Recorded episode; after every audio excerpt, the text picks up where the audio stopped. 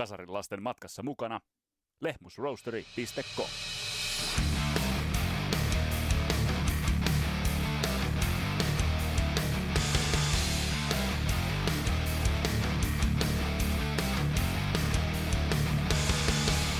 Tätä jaksoa varten kannattaa soittaa kaikki vapaa-palokunnat valmiuteen, sillä tässä jaksossa käsitellään vuonna 83 ilmestynyt Def Leppardin kolmas studioalbumi Pyromania. Ja tätä levyä meidän kanssa on puimassa mainio mainio Reckless Lavin kitaristi Pepe.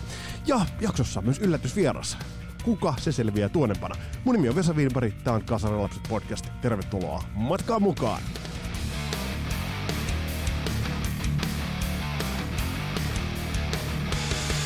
It's another empty head.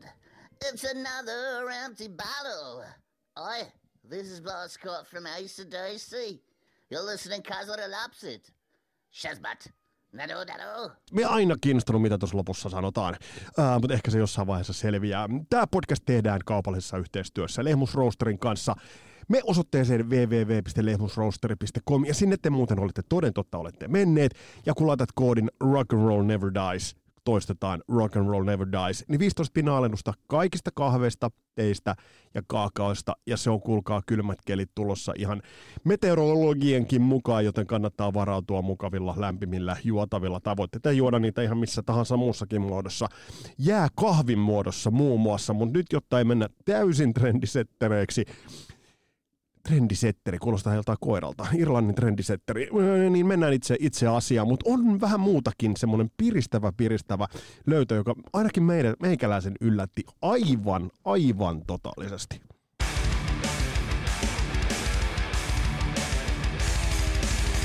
Nimittäin te, jotka seuraatte Kasarilapset äh, tagia tuolla Instagramissa, ja jos et seuraa, niin käy seuraamassa. Sinne tulee kaikenlaista kasarihenkistä, mutta tulee vähän muutakin kuvamateriaalia, mutta mä tos hiljattain pikkasen disauttelin ja dissasin Tricksterin. Muistatte äh, nättit pojat New Jerseystä, jotka tulivat, tai eivät tainneet ehtiä edes 80-luvun loppuun, vaan tulivat 90-luvun alkuun.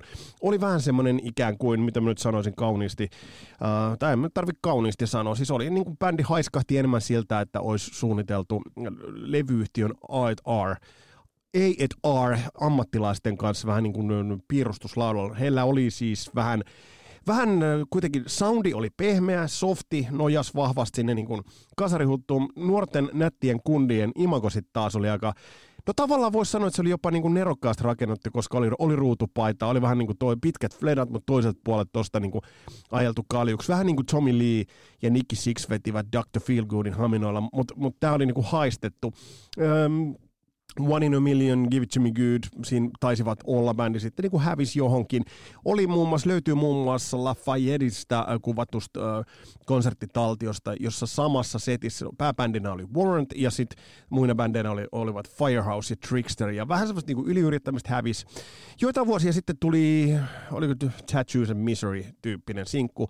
Ähm, sen silloin tsekkasin, ei ollut mikään ihmeellinen.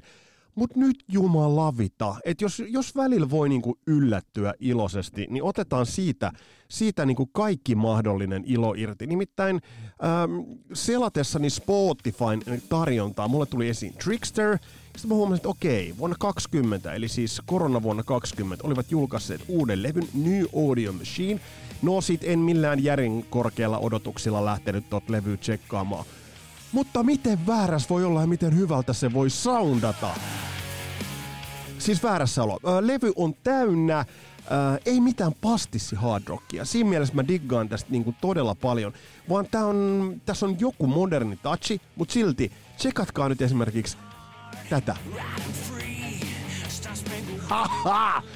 Machine-niminen kappale. Tää on helvetin hyvä levy. Siis äh, tässä on toi reilu kymmenen biisiä. Tosi tasalaatus, tosi hyvää kama, hyvillä soundeilla.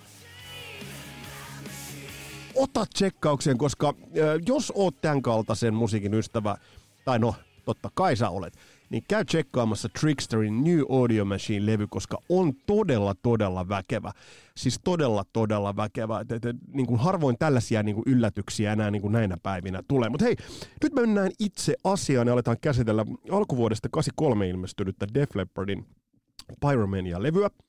Tämä on ehkä vähän nyt niin kuin sisarjakso tolleen meidän Metallica-jaksolle. Ja se toinen osa Metallica-jaksosta tulee tuonnepana. Tässä on ihan siis, äh, kerrotaan nyt ihan suoraan, mistä on kyse. Mä tein haastattelun Teemu Aallon kanssa – se meni muistikortille ja mä vahingossa lanasin sen sieltä yli. Mutta täällä täytyy olla joku suurempi tarkoitus ja me tehdään se face to face Teemun kanssa se jakso ja tullaan ottaa teidän loistavia kommentteja Black Albumista. Teiltä on tullut todella, todella osuvia, nasevia kommentteja siitä, että mitä toi Black Album on teille merkinnyt. Niin se, siihen tullaan, tullaan palaamaan. Mutta siis tää on vähän niin kuin sisarjakso, et, et siinä mielessä, missä Metallicalla tuli se tietty Game Changer, tuli viidennellä albumilla. Def Leppardille se Game Changer tuli jo kolmannelle albumille, vaikka sitä kyllä niin bändi halusi ja yritti jo aikaisemmin. Kasarilapsissa on aikaisemmin käsitelty toi Hysteria-levy, käy tsekkaas se jakso, mutta nyt itse asiassa sukelletaan vähän taustoihin, eli millaiseen maaperään ää, Pyromania itse asiassa ilmestyi, koska se, se on todella olennainen, olennainen rikka tässä rokassa.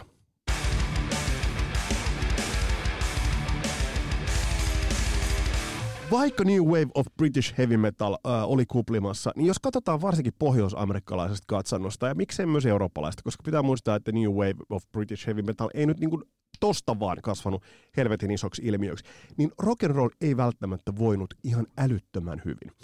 Sivu oli kääntynyt, punk oli mellastanut, oltiin tultu uudelle vuosikymmenelle, mutta mut, monet vanhat dinosaurukset olivat itse asiassa pikkasen huonossa hapessa – ja sitten taas toisaalta sitä uutta juttua ei ollut tullut. Mutta nyt tullaan siihen yllätysvieraaseen. Nimittäin on aika avata Kymin Tummanjoen mystikon kryptan ovi ja päästää Karjaa Kilgast kertoo meille, että mitä itse asiassa tuona vuonna 83 tapahtui. Eli millainen musiikkivuosi oli 83. Niin te pääsette hyvin jyvälle ja paremmin itse asiassa perille siitä, että mi, mi, mitä tapahtui tuona vuonna. Nyt avataan, nyt avataan Kilkastin kryptan ovi.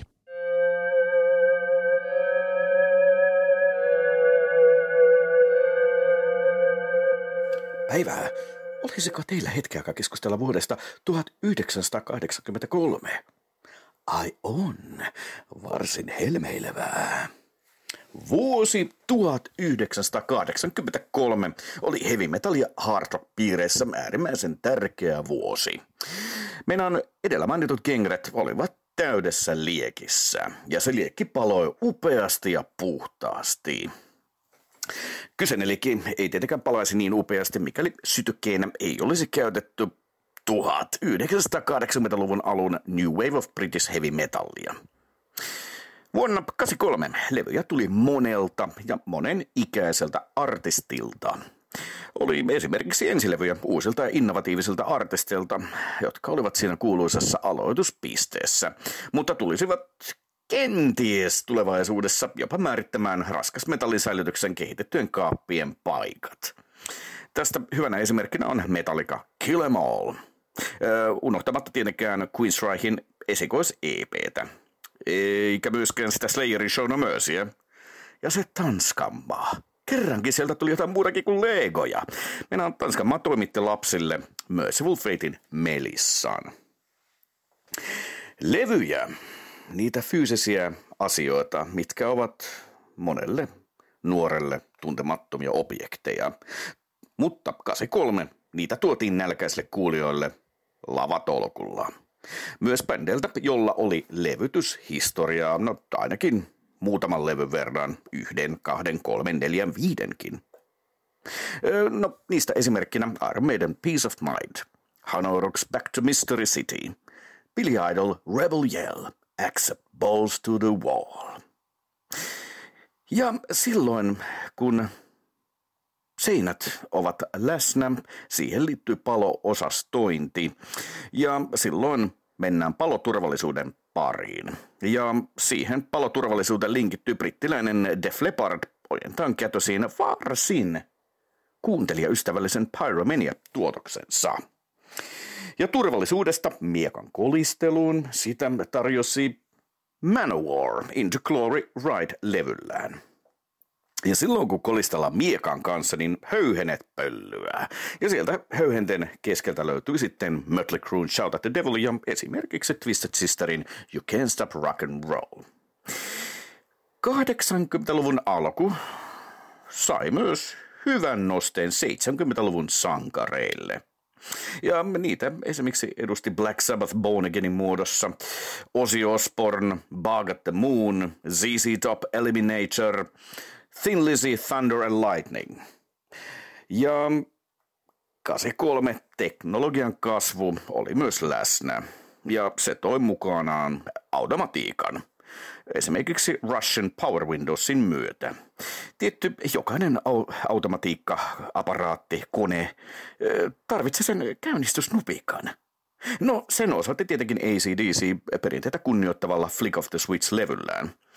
Mutta tietenkin katse pitää olla tulevaisuuteen ja siellä se vuosi 1984 odotti, mutta Van Halen ei malttanut odottaa, vaan pisti sen sitten levyn nimeksi.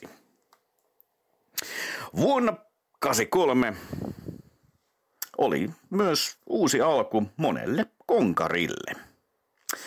MSG ja Rainbow-liemessä marinoitu laulaja Graham Bonet perusti uuden Alcatraz-orkesterinsa.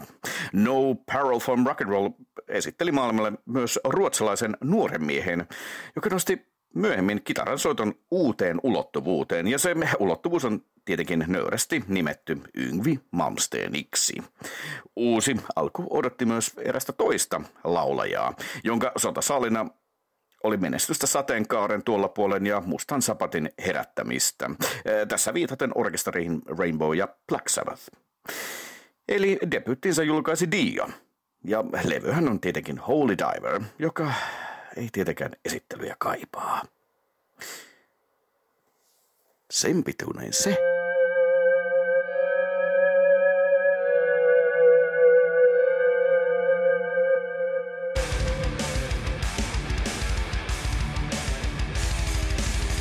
Ja siellähän seassa, Kilgastin saarnan seassa tuli todellakin myös Pyromania mainittua.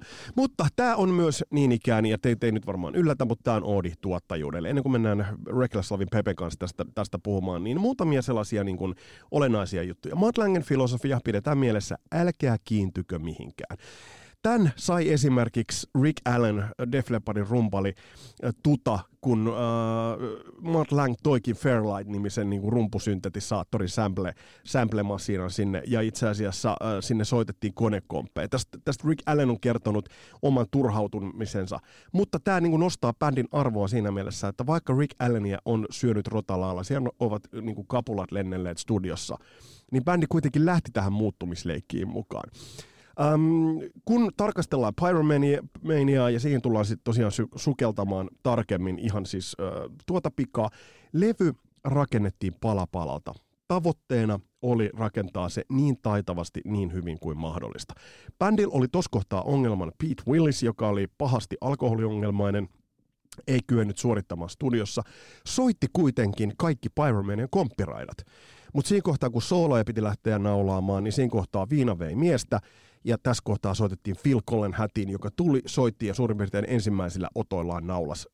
Soittaa neljään biisin soolot, Mu- muissa on Steve Clark. Um, muistetaan se, että MTV tuli vahvasti esille. Ja jo High and Dry-levyltä MTVllä oltiin soitettu Bringing on Heartbreak-biisiä, joka on, on, on, kasvoi jonkinnäköiseksi hitiksi. Eli tavallaan se groundwork oli tehty. Bändi ei ollut täysin tuntematon.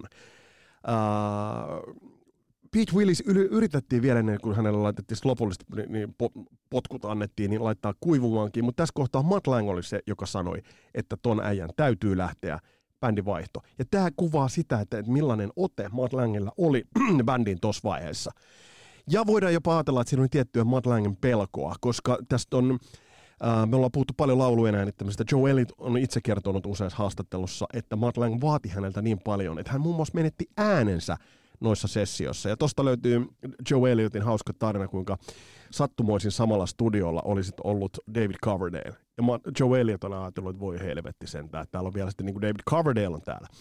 Mutta David Coverdale DC oli ottanut sitten Joe Elliotin hellään huomaansa ja sitten alkanut hänelle tarjoilemaan brändiä, antanut yhden ja tarjonnut toisen ja tarjonnut toisen. Eli sieltä tuli semmoista niin kuin henkistä tukea. Musta on aika niin kuin hauska, hauska tarina. Näiltä osin ja näin hyvineen kaikkinensa tästä levystä itse asiassa voidaan ajatella, että jos tietoisesti lähdettiin hysteriaasta tekemään hard rockin thrilleriä, niin tämä levy tuli kiintoisasti siihen thrillerin ihan jälkiimuun.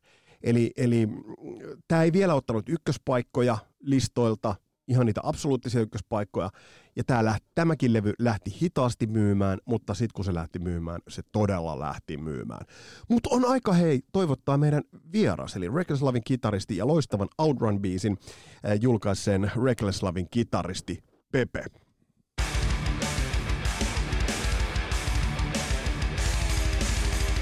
Ja mun on aivan pakko nyt, nyt kun, kun me ollaan kaikki kuunneltu toi Outrun, siinä soundeissa on jotain sellaista kasaria, sellaista todella tuttua ja joka itse asiassa sopii hyvin niin kuin tämänkin jakson teemaan. Niin Pepe, miten ja mistä lähtökohdista te lähditte tekemään tuota Outrunia, jotta siitä tuli ton kuulonen, kun siitä tuli? Mm, se itse asiassa se tehtiin ensinnäkin ekana tuolle tulevalle albumille, että se tehtiin jo viime vuonna, viime vuoden puolella ja viime vuoden puolella tehtiin, taidettiin tehdä ainoastaan toinen biisi, mikä tulee päätymään levylle. Ja sitten kaikki, koko loppulevy tehtiin nyt niin kuin tässä kevään ja kesän aikana. Eli toi Outran oli niin kuin, no ensinnäkin se tuntui heti tietenkin, että se on mm. kova mm. leka, mutta sitten se myös niin kuin, ei ollut paljon enempää biisejä vielä siinä vaiheessa valmiina, kun piti jo sinkku päättää, niin se oli aika luonnollista. kerro vähän tosta, niin, kerro tosta vähän muuten, että että jos vielä ei ole matsku valmiina, mutta kuitenkin se sinkku pitää päättää, niin onko siinä semmoinen alitajuinen, että, että jumala, tämän pitää onnistua, ja jos teillä on joku aihio muhimassa, niin tekisikö mielessä sanoa, että hei venatkaa tämä, täältä tulisi vielä tällainen? No siis tuossa oli silleen onni onnettomuudessa, että tuohon oli kyllä ihan täysin luotto tuohon biisiin. Kaikki, kaikki oltiin ihan kyllä ranteet pystyssä, että hei, tämähän on ihan niin kuin tykkikamaa, että ei muuta kuin sinkuksi. Ja sitten jos tulee parempaa, niin onpahan sitten uutta sinkkua mm. pukata sen jälkeen lisää. Ja se antoi myös niin kuin tosi, tosi rennon niin kuin, tavan tehdä työtä. Ei ollut enää sitä ensimmäisen sinkun painetta, mikä tietysti aina kun niin, tehdään le- uutta levyä, niin sitten on paineet, että hei, mikäs, nyt näiden jonkun pitäisi olla se niin kuin liidisinkku. Niin nyt kun se oli tietyllä tavalla jo alta pois se, se paine, niin sitten pääsi tosi rennoin niin kuin löysin rantein tekemään sitä loppulevyä, mikä taas vaikutti ainoastaan positiivisesti sitten siihen. Että niin kuin, tosi rento meininki tehdä sitä levyä ja sitten sieltä löytyy taas, no nyt kun sitten valitaan niitä seuraavia sinkkuja, mitkä olisi voinut olla jopa eka sinkkuja, niin. mutta tämä on, tää on vaan positiivinen ongelma sitten tässä vaiheessa. Toi kuulostaa hyvältä. Tänään me puhutaan sun kanssa, Pepe, puhutaan äh, Def Leppardin pyromaniasta, mutta Outronista vielä sen verran. Mä olin kuulevina jotain makeit kaikui 80-luvulta soundeissa, rumpusoundeissa, sellaista tiettyä niin kuin läskiä, virveliä ja, ja tiedätkö basaria ja muutenkin. Äh, avaa vähän tuota soundimaailmaa, se on tosi kiehtova. No, soundimaailma lähti oikeastaan, no siis se menee takaisin sinne, kun lähdettiin tekemään sitä biisiä. Ja, ja jopa niin kuin siitä taaksepäin, kun lähdettiin, no Ollin kanssa lähdettiin oikeastaan kahdestaan taas miettimään sitä, että miten me keksitään Reklesin pyörä uudelleen. Niin Olli oli intoutunut Synthwaveista siinä vaiheessa tosi paljon. Ja siellä maailmassahan niin kuin tosi paljon niin kuin härskejä kasarissa mm. on tosi övereitä. Ja sitten ruvettiin miettimään sitä, että no hetkeen, että jos me tehtäisiin näin tämä, että vedettäisiin se niin kuin ihan siihen päätyy överiksi ja tehtäisiin se meidän tyylillä, niin kuin Recklessin rock and roll heavy metal tyylillä, mm. niin jos sen veisi ihan syvään päätyy, niin voisi olla hauska koktaili. Ja sitä sitten lähdettiin tekemään.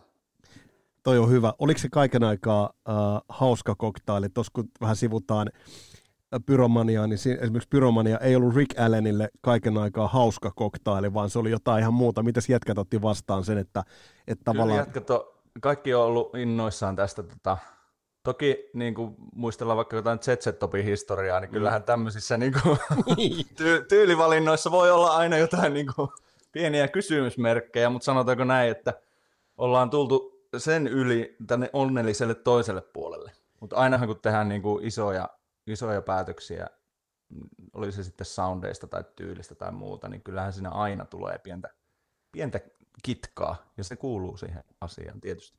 Me tullaan tänään sivuamaan Phil Collenia, Steve Clarkia, Steve Maynard Clarkia, mutta kerro vähän sun kitaran soundista, koska mua se on aina viehättänyt teidän levyllä, että siinä on se kasarilta tietyiltä levyiltä, tietyistä artisteista tuttu helvetin tiukka se terävyys, erottelevuus, se leikkaa tosi nätisti sieltä, sieltä läpi.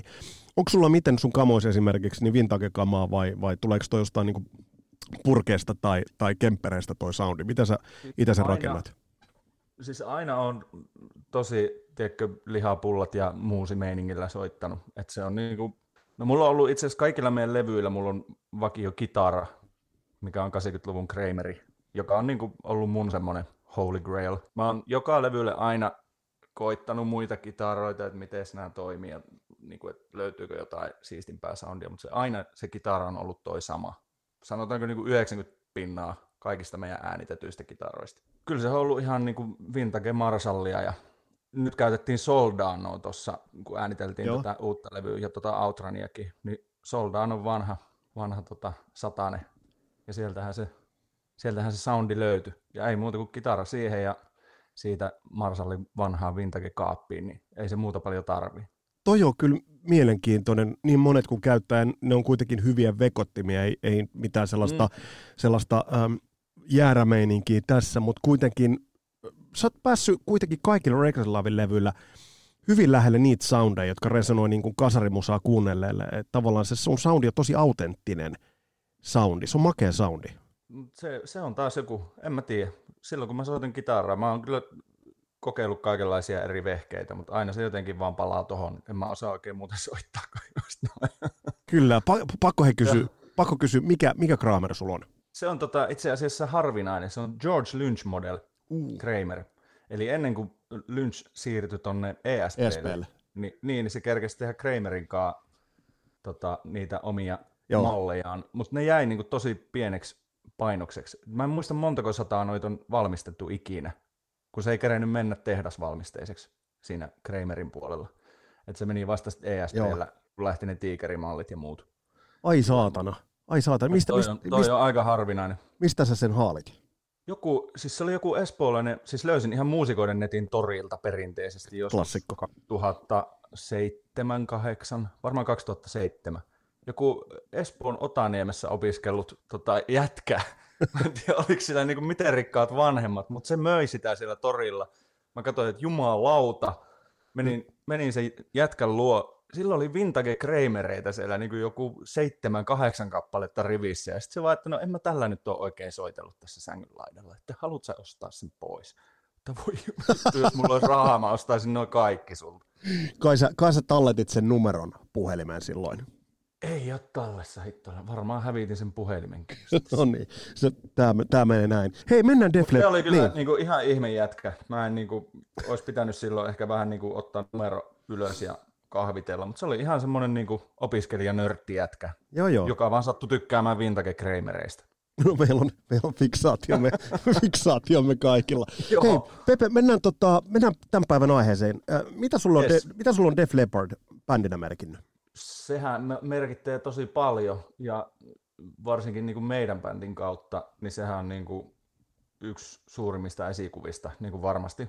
No, kaikki varmaan sen on hoksannutkin aikaisessa vaiheessa. Se ei ole liian ilmiselvästi kuitenkaan Reckless Lavin tavallaan sellainen, että se, et, et se, Niin, et se, se, se niin. sieltä tuntuu niin kuin esikuvana nimenomaan taustalla. Kyllä, kyllä. Siis se on, ja se on nimenomaan silleen bändiesikuvana ja se on, se ei ollut silloin niin kuin junnuna mulle mitenkään niin kuin isoin juttu todellakaan. Et silloin kun mä olin nuori, niin totta kai MTVllä tuli niiden biisit ja näin, mutta ei se, niin kuin, se ei silloin ollut mun juttu vielä. Et se tuli sitten vasta, kun ruvettiin kehittämään niin kuin tätä meidän omaa bändiä ja mietittiin sitä, että mitä me ollaan ja lähdettiin hakemaan niitä vaikutteita. Niin Def Leppardi osui sieltä kyllä just siihen ytimeen sitten, että hei, tämä tapa tehdä poppia, rockia, yhdistää sitä 80-luvun mausteilla, niin se on ollut iso juttu.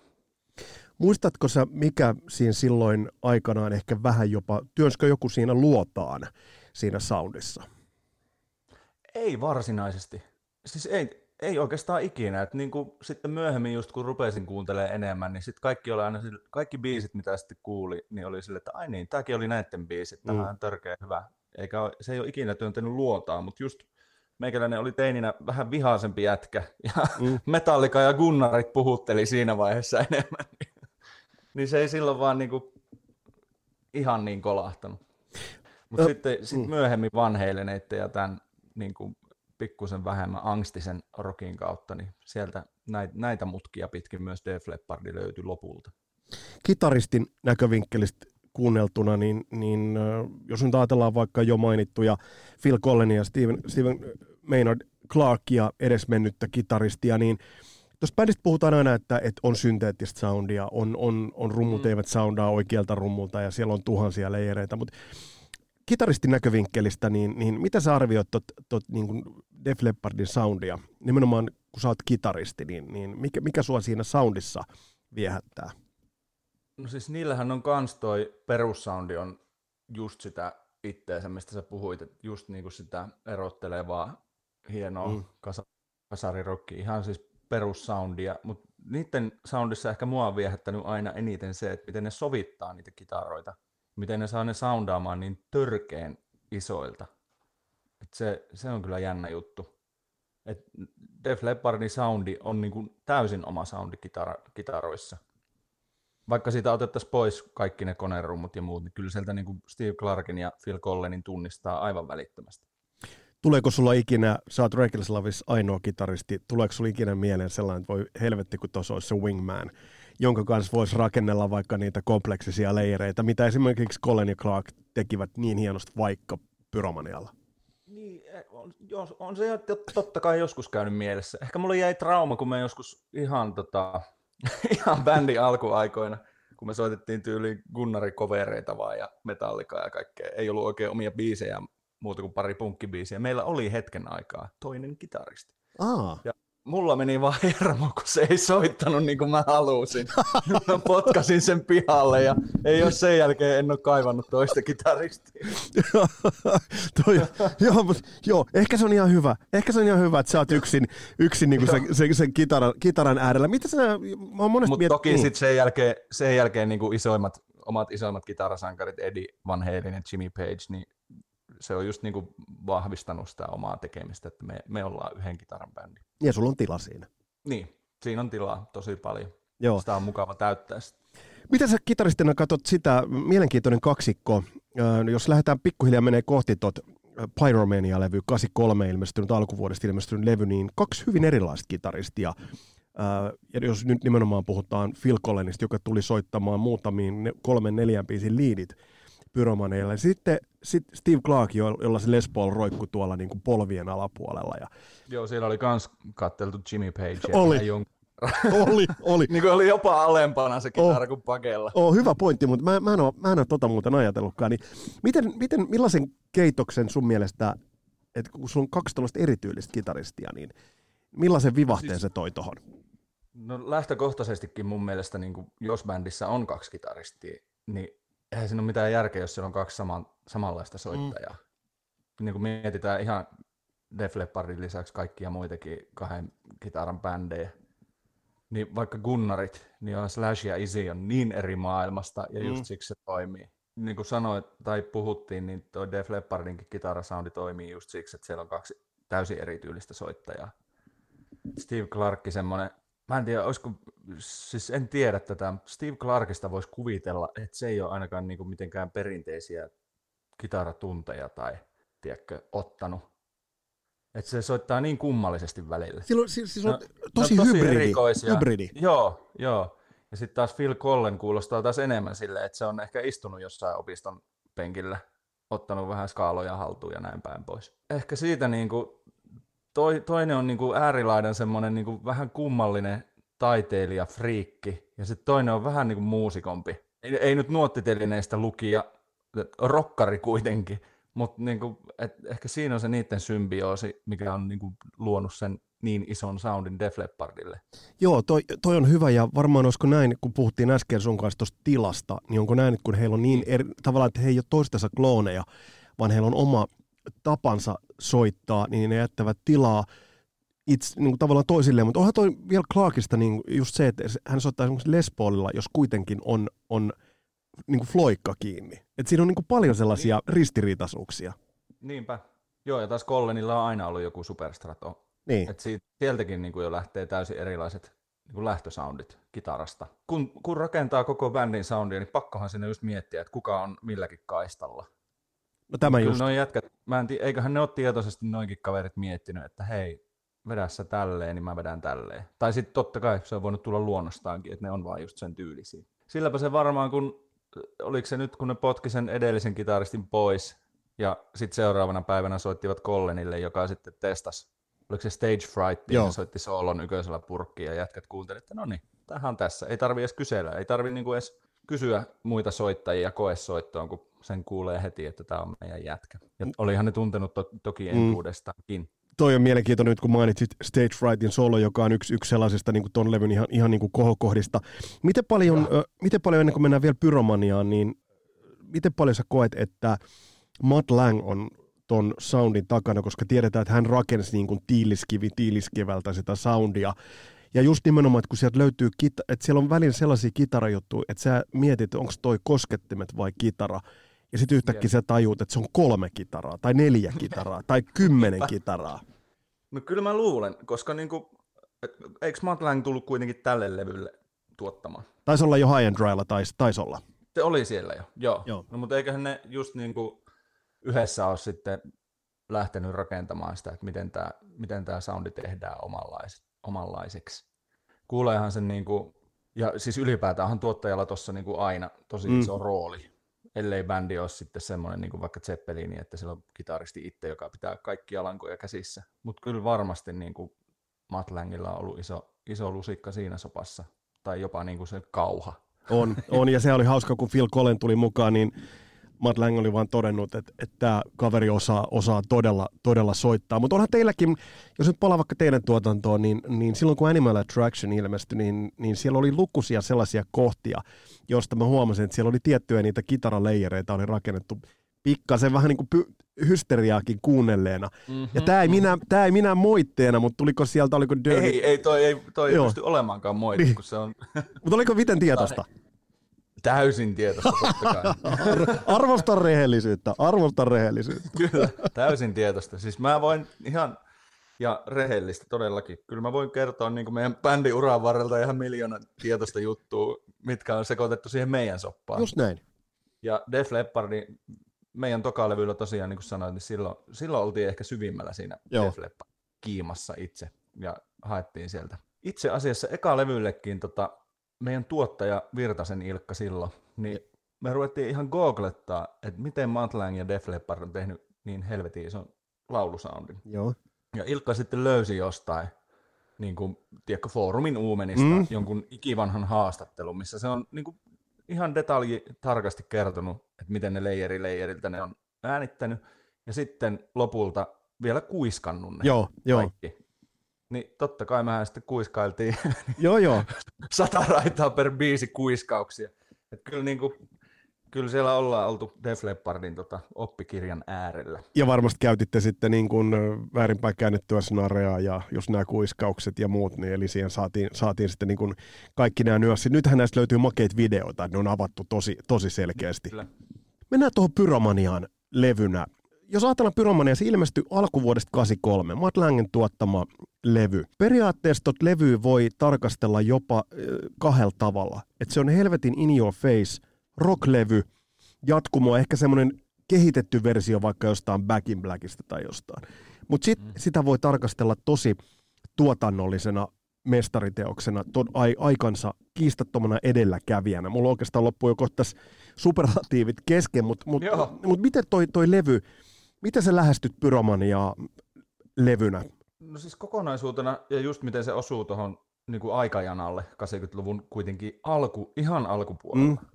niin musta tuntuu, että se on yksi niistä vedenjakajista. Just niin kuin, että et, niin kuin vi, ne viimeisetkin 70-luvun rippeet, ne vielä kuuluu siinä, mutta ne alkaa karisemaan ja alkaa niin kuin, al, aletaan just siirtymään siihen 80-luvun tosi mm. silotet ja kirkkaaseen tuossa on vielä sitä rosoa, mitä noiden bändilläkin oli alkuaikoina, ja mitä, niinku, mitä niinku rockmusiikissa yleensäkin ottaen siinä vaiheessa oli vielä. Mutta niinku se, se alkoi niinku se MTV-sukupolven rokki, niin tossa se, toi oli niinku mun mielestä se askel ja se kehitysaskel, missä, millä niinku siirryttiin sinne.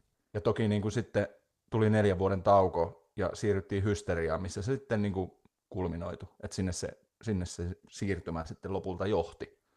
Mutta silleen mä näen ton albumin. Joo, hyvä, luonne, hyvä luonnehdinta. Ja sitten oli vielä niin kuin, tavallaan, että toi, toi jotenkin, mulla on monesti ollut mielessä, että toi niin kuin thrillerille se hard rock versio. Mm. Mutta eikö toi kuitenkin, että jos verrataan, verrataan hysteriaan, niin eikö toi pyromania kuitenkin, siinä on, niin kuin sanoitkin, siinä on se aika raaka rockpohja siellä taustalla. Joo, nimenomaan. Että tossa se on vielä enemmän läsnä. Ja hysteriallakinhan on sitä ACDC-riffittelyä, mutta se on jotenkin niin kliiniksi tuotettu, että siihen ei enää edes kiinnitä huomioon, kun se on, se on niin puhtaaksi saatu mm. se kitarainti.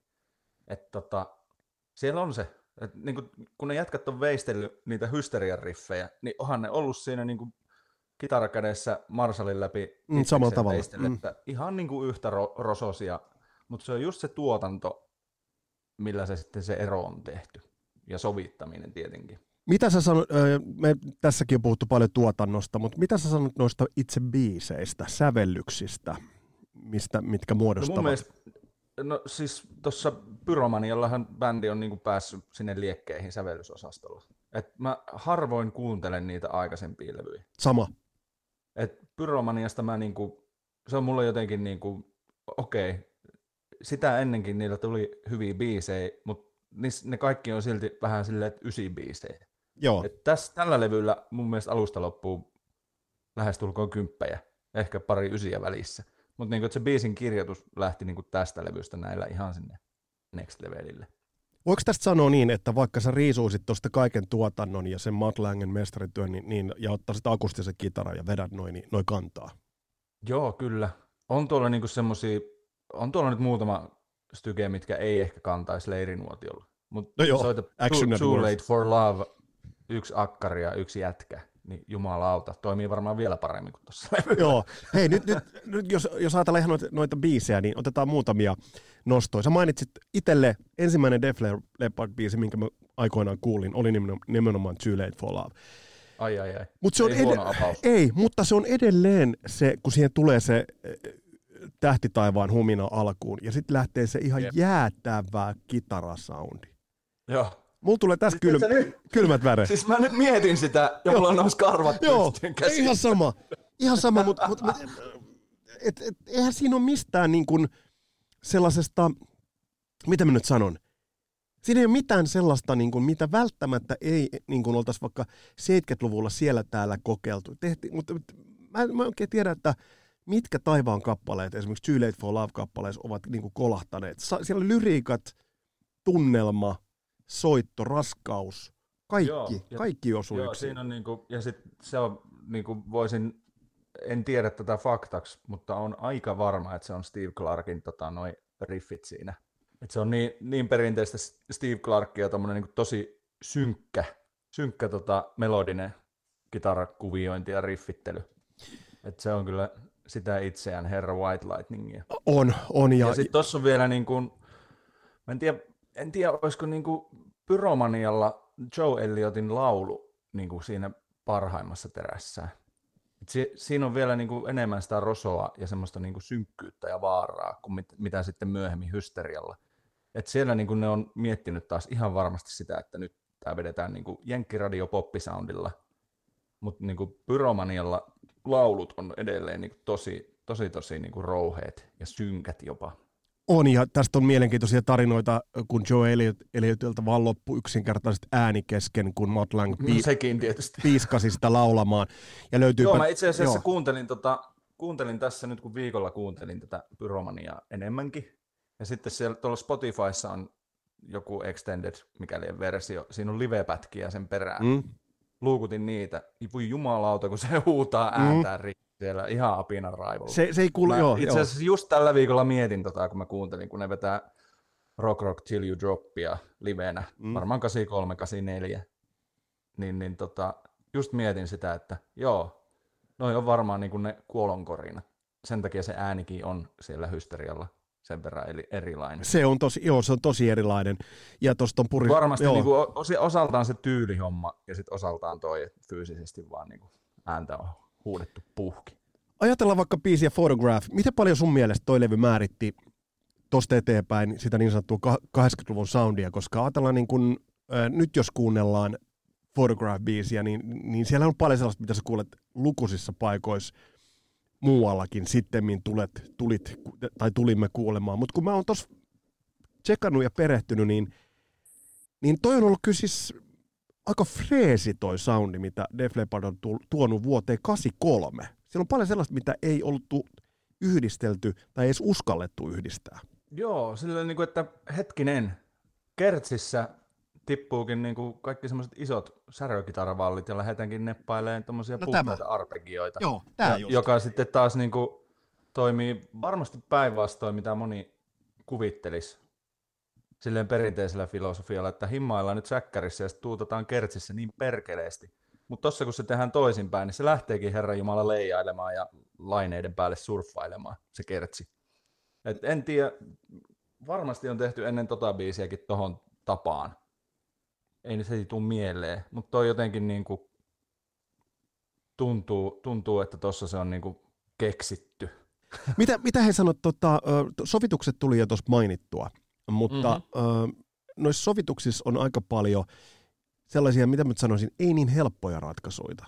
Et siellä on niinku tavallaan sellaisia niinku breikkejä, rytmillisiä juttuja, että et tavallaan jotenkin tulee mieleen, että on nähty aika paljon vaivaa, kun nuo kappaleet on rakennettu. Joo, siis kyllä mä, niin kuin puhuttiinkin, niin näen Def Leppardin niin rockibändiksi. Ne on tosi pieteetillä rakentanut nuo sovitukset. Ja niitä on varmaan hinkattu niin kuin todella paljon. Varmasti niin kuin Matt Langilla on ollut siinä osansa orkesterijohtajana. Mutta siellä on kyllä niin, niin paljon juttuja, että nuo biisit on, jokainen biisi on vähän niin kuin teos. Että ei ole vaan semmoista AB, AB, tiedätkö? Niin, niin just tää. Nimenomaan. Soitellaan nyt tässä tätä riffiä niin kuin ACDC-meiningillä, niin. missä siinäkään ei ole mitään vikaa silloin, kun se toimii. Mutta tässä on kyllä niin kuin mietitty ihan biisien alusta loppuun asti, että siellä tapahtuu koko ajan jotain uutta, jotain mielenkiintoista, mihin voi sitten aina kun palaakin noihin biiseihin, niin saattaa löytääkin jotain uusia juttuja, mikä on aina tosi siistiä. Ää, toi, se on niin kuin, jos mietin itse biisin tekijänä ja sitten bändin jäsenenä, niin toi on niin kuin yksi haastavimpia juttuja. Saada niin kuin läpi biisin kannettu, kannettua just niin kuin mielenkiintoisilla sovitusjutuilla asioita eteenpäin ihan maaliin asti. Että se ei herpaannu hetkeksikään. Niin tässä on kyllä just niin kuin Def Leppardilla on aina ollut se, se puoli hallussa todella hyvin. Mitä sä sanot kitaristina siitä, että tuollahan on paljon, kuitenkin siellä on, siellä on sitä hyvää rouheita säröä, joka voit kuvitella, että se tulee niin kuin Marsalleista lujaa, vai oliko niin, että käyttivät, äh, oliko Randallin vahvistimia tai jotain silloin ainakin niin kuin noihin aikoihin muistaakseni, mutta siellä on myös paljon kliinejä kitaroita, eli, eli niin kuin biiseille tulee niin kuin osioita, että niin kuin sanoit jotain, Photographis on hyvin nätillä soundilla, mutta siellä on muita, Too Late for Life on sellainen hybridi, sitten siellä on Die Hard the Hunteria ja muita. Et siellä on paljon niinku sellaisia niinku nätistä rakennettuja kliinejä raskaiden on. kitaroiden lomaan. On, ja siis just silleen, että välillä raapii päätään, että onko tämä nyt edes kitara vai onko tämä syna. Ja useinhan siellä on niinku sekä että, että joku niin. kliinikitara ja just toi Die Hard the Hunteri in, intro vaikka, niin ne on todella hienon kuulosia, kun on naitettu se kliinikitara joo, ja joo. synä ja arpeggio menee niin kuin, siis soittaa ihan samaa yhdessä. Joo. Niin kyllä siinä on taas, kyllä siinä on taas niin kuin löydetty jotain, mitä ei ehkä, ei ehkä aikaisemmin ole ollut. Ja sitten taas siitä eteenpäin on ja paljonkin. Joo, ja huikea juttu, minkä mä ihan vastikään löysin. Mä en tiedä, pitä, voiko tämä pitää paikkansa, mutta oli nostettu, oliko Coming Under Fire, kun siinä lähtee se, biisi lähtee liikkeelle, siinä tulee se riffi. Ja oliko uh-huh. Billy's Got a Gun toiseksi biisiksi nostettu, että Matt Lang rakensi noita riffejä kieli kerrallaan. Eli kun, Joo. voiko tämä pitää paikkansa? Kun mä, mä näin videon, voi. siis oikeastaan. Tota, ihan varmasti voi. En epäile hetkeäkään. Eli oli riffi, sen, anteeksi mä sen verran sanon, eli a, avaa nyt tätä vähän, koska mä, mä jään miettimään, että et, oliko toi video fuula. Eli riffihän soitetaan usein kahdella tai useimmilla kielillä. Jep. Kundit ovat siis tulleet riffiin kanssa. Ja voiko tämä pitää paikasta? Matt Lang on niin pilkkonut ja äänittänyt ne kieli kerrallaan. Siis voi, voi pitää paikkaansa. Mä voin, tota, me, me, äänitettiin tota, Reckless Loven tulevalle levylle yhden biisin tota, kitarariffi silleen, että me soitettiin, siis se on just sellainen perinteinen voimasointuriffi. Niin, niin. Me äänitettiin jokainen nuotti yksi kerrallaan. Ja silleen, tiedätkö, heille vetin tarkasti. Että ne, se on, kun, silloin kun sä soitat vaikka nyt kolmen kielen perusriffi, että siinä on Mm, ja mm, mm, oktaavi. kyllä, kyllä. Siihenhän tulee aina pientä rosoa, kun plekut osuu eri Kyllä, kyllä. aikaa eri kieliin ja näin päin pois. Vähän taimaus heittää. Niin me soitettiin ne täysin millin tarkasti nuotti kerrallaan, sitä riffiä. Ja se soundasi aivan jää, niin kuin järkyttävä. Me, meidän tuottaja Joonaksen kanssa vaan naurettiin, kun me kuunneltiin sitä ees taas sitä riffiä, että ei helvetti, pitääkö meidän tehdä koko levy tälleen uudestaan? Ei helvetti. No ei tehty, mutta yhdessä biisissä meillä on, Tota, hei, pe- yhdessä biisissä meillä on silleen ei, voi, kerrallaan. voit, voit olla varma, että, että kaikki, Matt joo, Lange on Leppardin kanssa tehnyt jo noin. Voit olla varma, että kaikki me kasarilapset, voit olla varma, että kun se levy ilmestyy, niin me etsitään toi biisi sieltä ensi, ensimmäisenä. Eikö se vie pois Niin pitää laittaa joku kuulija kisa? Joo, joo. Kuka, Voittajalle banaani. kuka löytää sen biisi? Mutta eikö se vie pois niinku kielten keskinäisen dynamiikan? Riffishän kuitenkin, Totta kai vie. Mutta mut se, se oli, tässä tapauksessa se oli niin kuin tarkoituskin. Ei pitänytkään olla dynamiikkaa. Ei olin- pätkääkään. mä mietin, Ja siis joo. nimenomaan se, se, kun me tehtiin se, Niin? niin, se kuulosti ihan niin kuin joltain omituiselta uudenlaiselta synasoundilta. Mutta se oli just niin kuin se pointti siinä, että se siihen biisiin pitikin saada niin kuin äärimmäisen tiukka, niin kuin naurettavan tiukka. oliko se särö soundi vielä? Et se oli ihan niinku tämmönen niinku tavallaan, okei. Kyllä. No nyt, nyt Ja sehän sitten taas niin kuin kertautuu, Joo. kertautuu ja alkaa mennä, niin kuin, tiedätkö, kun sirkkeli pyörii niin. ja se alkaa se ääni muuttua pehmeämmäksi, kun mitä kovempaa se pyörii. Vähän sitä samaa efektiä tuli siihen. Toi oli hyvin avattu. Toi oli helvetin hyvin avattu. Kato, kun mä, siis mä tosiaan sen videon jälkeen, niin mä, se, se on Coming Under Fire-biisi, mikä lä, missä lähtee se riffi kulkemaan. Ja mä oon sitä kuunnellut kaiuttimista, luureista. Joo. Ja, ja mä mietin, että voi, voiko se olla mahdollista. Mä oon kokeillut itse, kokeilin ihan auttavasti omassa kotistudiossa vähän äänittää, että, että mi, miten, miten sä purat riffin. Mutta tämähän vaan kertoo sitä pieteetin tasoa, jolla Matt Lang Juu. Niin kuin työsti, työsti Kyllä. tota, onko tuossa riskejä tuossa tekotavassa, niin Def Leppardille kuin teillekin? Miten sä replikoit tollasen pieteetillä tehdyn kerroksisuuden sit niin kuin livenä? No siis livehän on aina eri juttu. Eli se on kompromissi.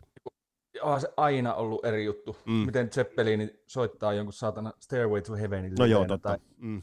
Tai ihan niin kuin mikä vaan. Et se on vaan se live-sovitus erikseen. Ja siis ei tuossa niin kuin meidän tapauksessa silleen mitään ongelmaa, että se on ihan niin kuin soitettavissa oleva riffi. Mm. Niin, se niin, on kyllä. vaan liveenä taas vähän rouheempi, niin kuin yleensä on ja niin kuin pitää ollakin. Joo. Totta kai.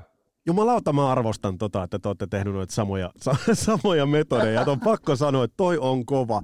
Toi, to, toi on kova. Hei, mitä sä kommentoit, jos nyt sen verran kurkaa, aika paljon on erilaisissa kommenteissa, matalamielisissä kommenteissa naurahdettu jotain Rick Allenin soittoa äh, sen jälkeen, kun, kun hän menetti toisen käden. Mutta eihän hän ennen sitäkään ollut mikään Nico McBrain soitannollisesti. Mutta mitä sä kommentoit? ei, se, niin kuin, ei se, se muutoskaan ole niin, kuin niin järkyttävä. Ei ole. iso. ei ole, no tämä just. Niin kuin toihan tosi kulmikasta, koko bändin niin kuin, siis mä näen Def Leppardin musiikin kul, aika kulmikkaana visuaalisesti. Avaa vähän.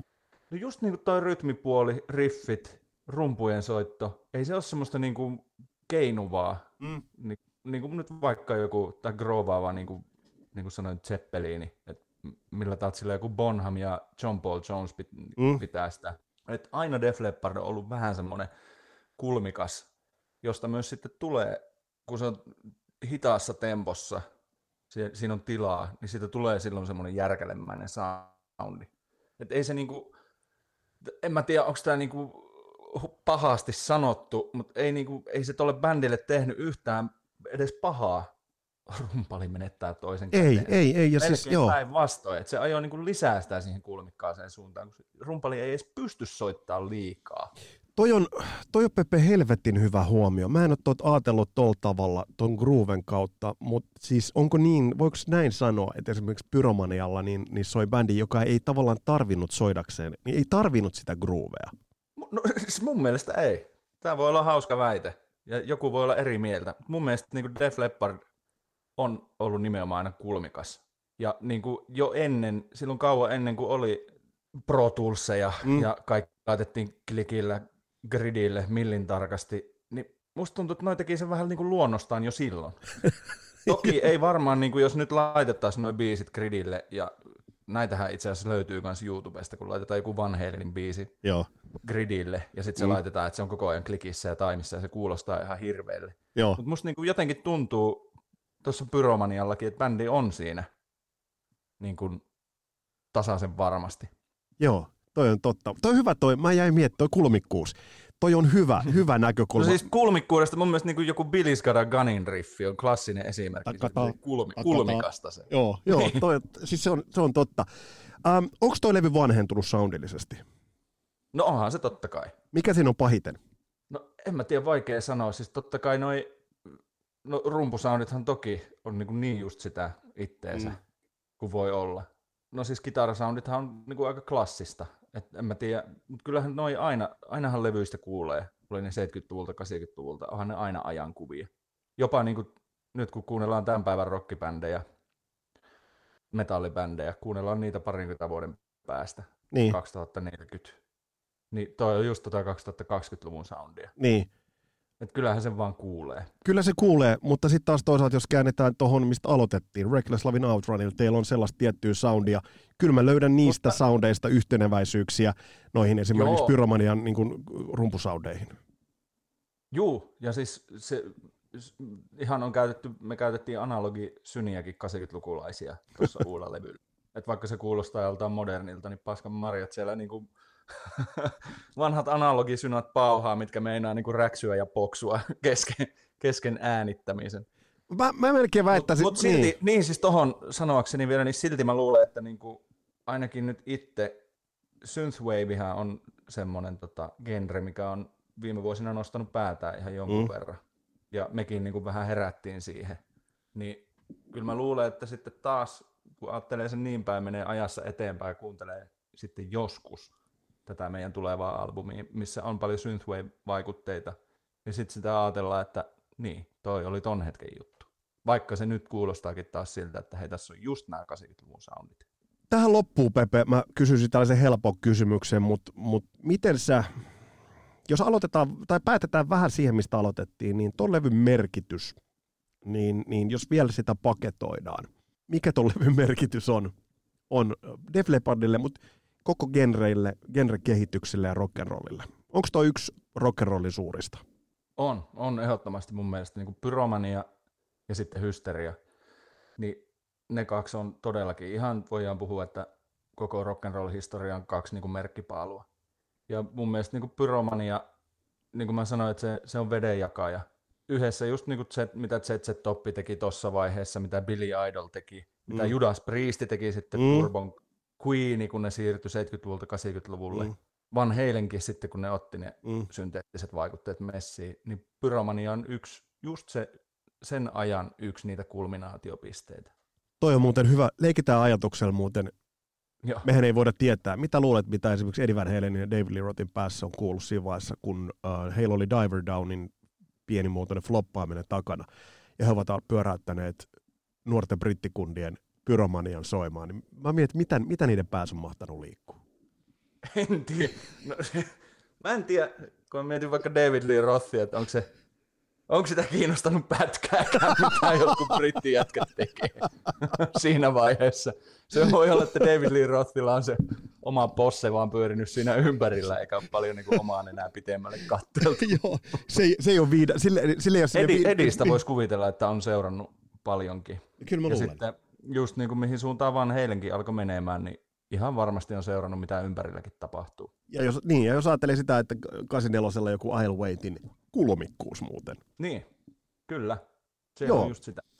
Toi jäi, toi jäi soimaan Kulmikasta. kulmikkaasti, kyllä. Kul, ka, kulmikasta kasaria. Kiitokset Pepelle vierailusta ja tosiaan käy tsekkaamassa Outrun ja sieltä on uutta levyä tulos ja järjestetään jonkinnäköinen kuuntelijaskava.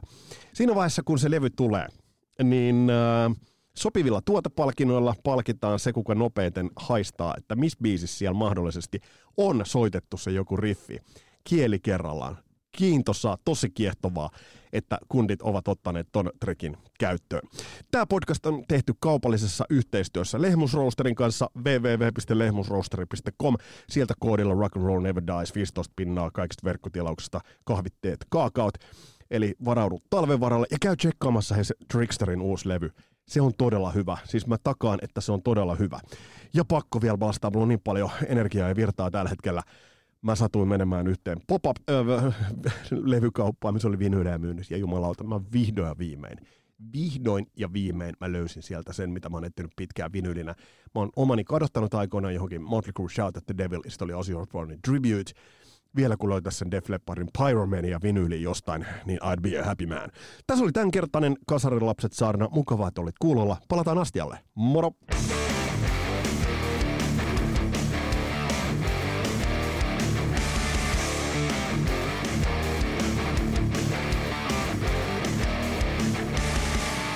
Hello, boys and girls. This is your truly David Coverdale for Whitesnake, and you're listening the Casari Lapset.